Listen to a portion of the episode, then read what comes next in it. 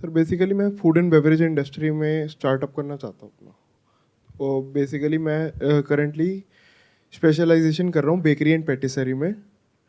तो उसको कैसे स्टार्ट करूँ मेरे को जॉब करनी चाहिए पहले या अपना बिज़नेस स्टार्ट करना चाहिए। पर मैं करंटली स्पेशलाइजेशन कर रहा हूँ उसको स्टार्ट कैसे करना है स्पेशलाइजेशन ओवर होने के बाद। तो आपने क्या किया हुआ है? होटल मैनेजमेंट किया हुआ है? हाँ क्या किया हुआ है? होटल मैनेजमेंट किया हुआ है और करंटली स्पेशलाइजेशन कर रहा हूँ बेकरी एंड पेटिसरी में। ये कितने ड्यूरेशन का है जो स्पेशलाइजेशन है? सिक्स मंथ्स सिक्स मंथ्स का है। तो उसमें आपको पूरा जैसे कहते हैं कि बेकरी जितने भी प्रोडक्ट्स होते हैं चाहे केक हो चाहे कुकीज़ हो ये हो वो हो वो सब आपको बनाना आ जाएगा छः हाँ महीने के अंदर अंदर जी। मतलब आप खुद बना सकते हैं। जी।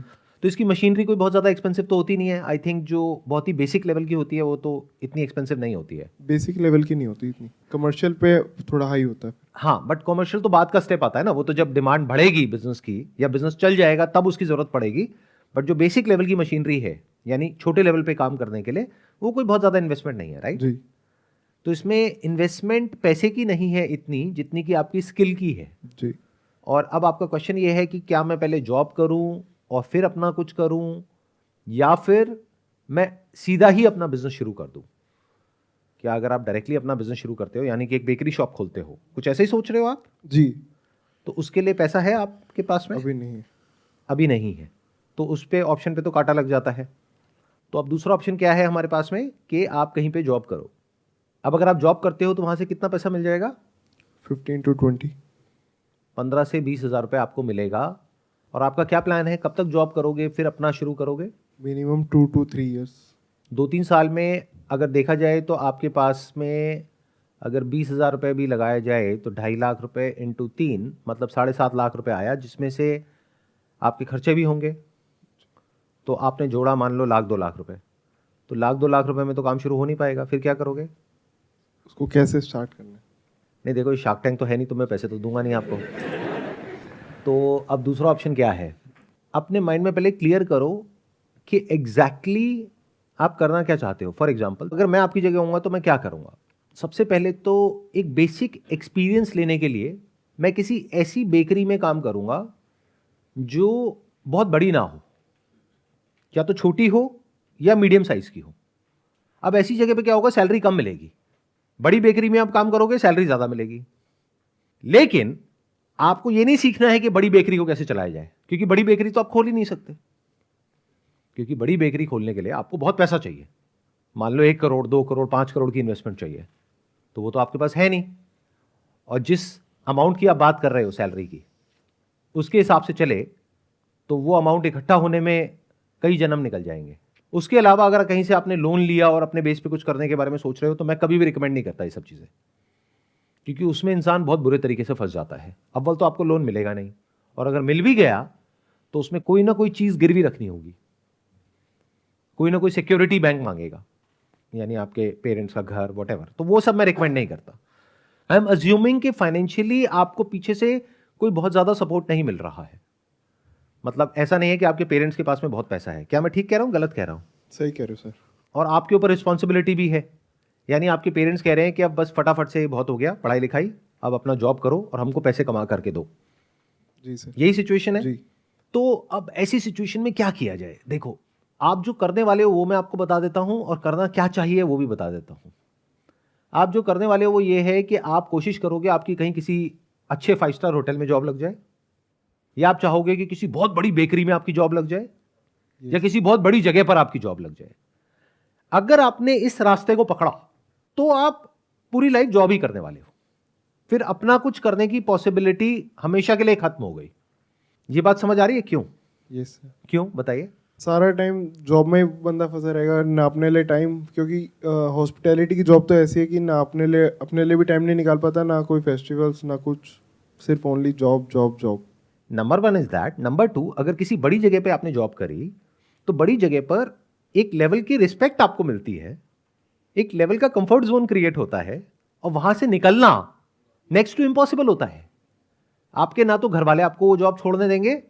मान लो अगर कोई X Y Z five star hotel में आप काम कर रहे हो तो एक रिस्पेक्ट भी तो आपको मिल रही है ना। हो सकता है उसी के बेस पे आपकी शादी हो रही है। मतलब शादी करने से पहले भी लड़की वाले पूछते हैं कि भाई, लड़का क्या करता है? लड़का इस फाइव स्टार होटल में काम करता है। वो एक सीनियर शेफ है। कहाँ पर? यहाँ पर। तो उसके बेस पे आपकी शादी हुई है। तो उसके साथ में बहुत कुछ जुड़ जाएगा।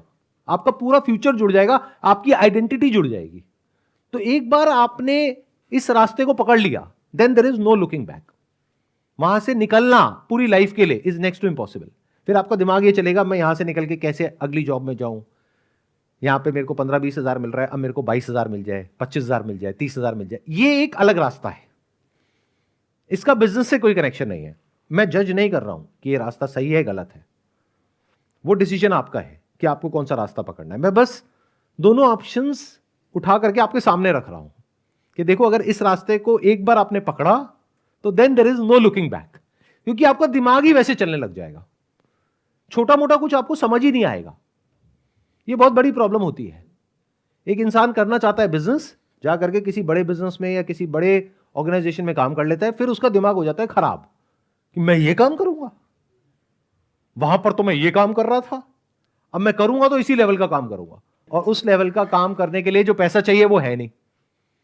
तो खेल ही खत्म। मतलब एक बड़ी बेकरी खोलने के लिए आपको करोड़ों रुपए चाहिए। करोड़ों रुपए है नहीं। छोटा काम आप करोगे नहीं। आपको कहा जाए दो चार लाख रुपए लगा करके यहाँ पे साइड में एक छोटा सा अपना कुछ कर लो और वहाँ पे सब कुछ आपको ही करना है। बनाने से लेकर के साफ़ सफ़ाई तक।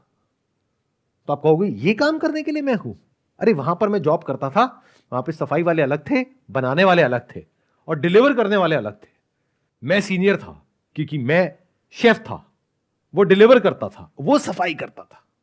तो पूरी लाइफ के लिए आपका जो ट्रैक है, वो डिफाइन हो गया है, अगर आप इस रास्ते को पकड़ते हो तो जिस रास्ते को आप एक्चुअल में पकड़ने वाले हो। मेरे बोलने के बाद भी आप इसी रास्ते को पकड़ोगे 99 परसेंट चांस यही है। क्योंकि शॉर्ट टर्म में इसमें बेनिफिट है। जो रास्ता मैं बताने वाला हूँ, उसमें शॉर्ट टर्म में नुकसान है। और लॉन्ग टर्म में फ़ायदा है। वो रास्ता क्या है? भूल करके भी किसी बड़ी जगह को ज्वाइन मत करना। जितनी छोटी जगह हो सके, उसको ज्वाइन करो।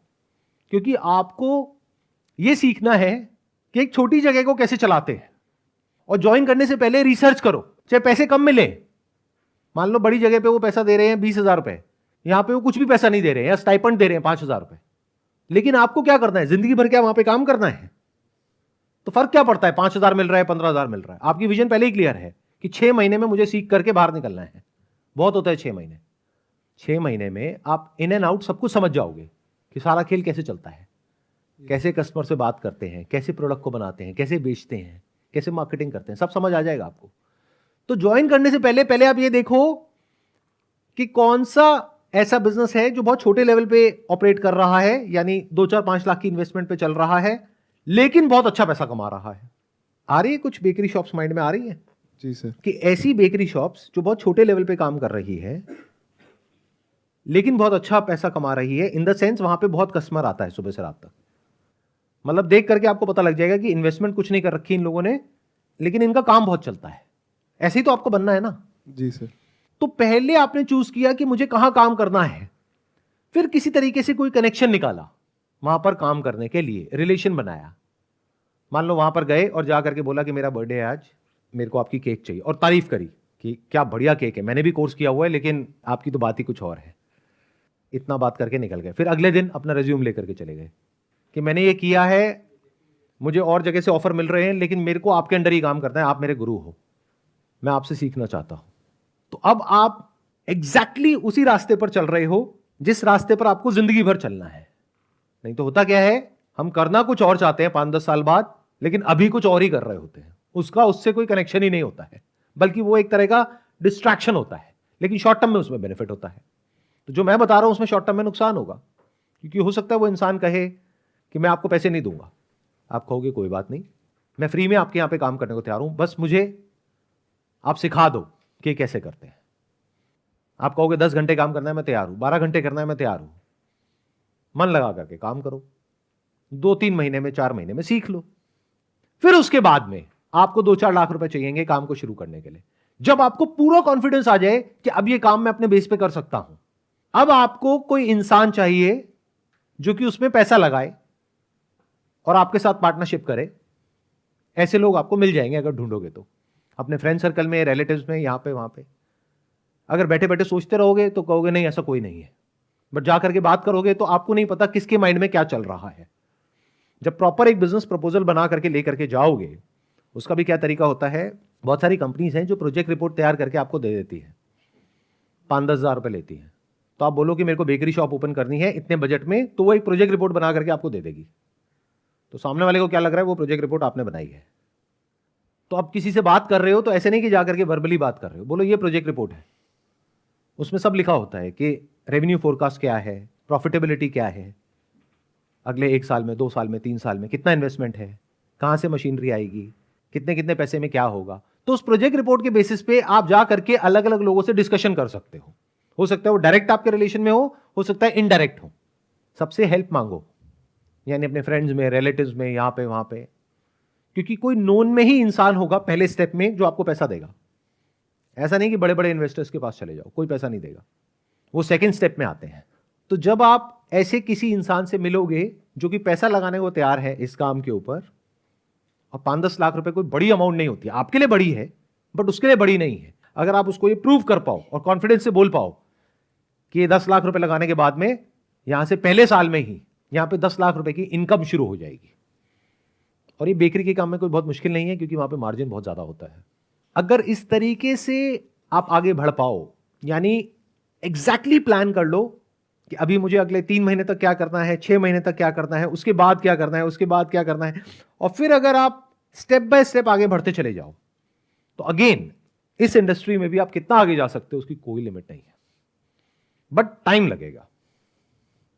ये लॉन्ग टर्म प्लान है। अगर पाँच दस साल आगे तक देख सकते हो तो ये रास्ता बहुत अच्छा है। बट अगर सोच आपकी दो चार महीने से आगे नहीं जाती है तो जॉब वाला ऑप्शन बेटर है। तो बिज़नेस का चक्कर छोड़ दो। बिज़नेस में कुछ बड़ा करने के लिए पाँच दस साल लगते हैं। विजन दूर की चाहिए होती है। कुछ क्लैरिटी आई आपको मेरी इन बातों को सुन करके? जी सर। क्या बताइए? कि शॉर्ट टर्म विजन को छोड़ो और लॉन्ग टर्म के बारे बारे में सोचो। अगर ऐसी आपकी पर्सनालिटी है तो मेरे कहने से नहीं। चाहे मैं कहूँ, चाहे कोई भी कुछ भी कहे दैट इज़ नॉट इंपॉर्टेंट आप देखो, आपको अपनी लाइफ कैसी चाहिए? उसके लिए कितनी भी मेहनत करनी पड़े, मैं तैयार हूँ। कितने भी सेक्रीफाइसेस देने पड़े, मैं तैयार हूँ। कितने भी लोगों से ना सुनना पड़े, मैं तैयार हूँ। क्योंकि एकदम से कोई उठा करके आपको पाँच दस लाख रुपए नहीं दे देगा। सौ में से निन्यानवे लोग ना करेंगे। आपका मज़ाक उड़ाएँगे। कहेंगे, बकवास है आइडिया इसमें कुछ नहीं पड़ा है। और शायद कोई एक होगा जो आपको पैसे देगा। बट मज़े की बात क्या है, ये जो मैं आपको प्लान बता रहा हूँ, ये हवा में नहीं है। इसके पीछे भी एक बैकअप प्लान है। क्योंकि अगर आपने मानो पचास सौ लोगों से ट्राई किया और आपको पैसा नहीं भी मिला, तब भी आपके पास में क्वालिफिकेशन है। आपने होटल मैनेजमेंट किया हुआ है, आपने बेकरी में काम किया हुआ है। तो किसी ना किसी जगह पर आपको जॉब तो तब भी मिल जाएगी। तो गया क्या? इतनी बड़ी लाइफ है, उसमें यह समझ लो छह महीने एक एक्सपेरिमेंट के लिए आपने दे दी है। अगर ये एक्सपेरिमेंट सक्सेसफुल हो गया तो बहुत ही बढ़िया है। नहीं तो जो आपका प्लान था, या प्लान है, उस पर टिके रहो। यानी कि किसी अच्छी जगह पर जॉब मिल जाएगी, उसके बाद में जॉब करते रहो।